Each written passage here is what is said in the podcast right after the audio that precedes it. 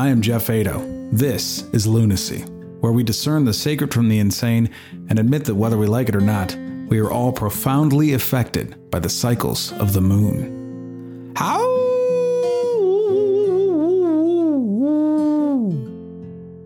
Join me each week for interviews and insights intended to shine a light on the darkness like the full moon in the forest. Finally at a point in this day and age where people are awake enough and aware enough that we will collectively take a stand, that we will say, no, you can't pollute our environment in such a terrible way.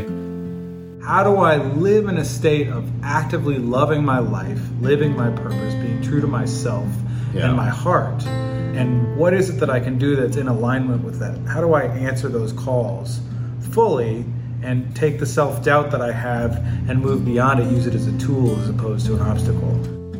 There's a principle in Zen called continuous death. This principle also exists in many other cultures. But as it appears in Zen, continuous death states if I knew for a fact that I was gonna die tomorrow, how would I live my life today? What would I do? Who would I talk to?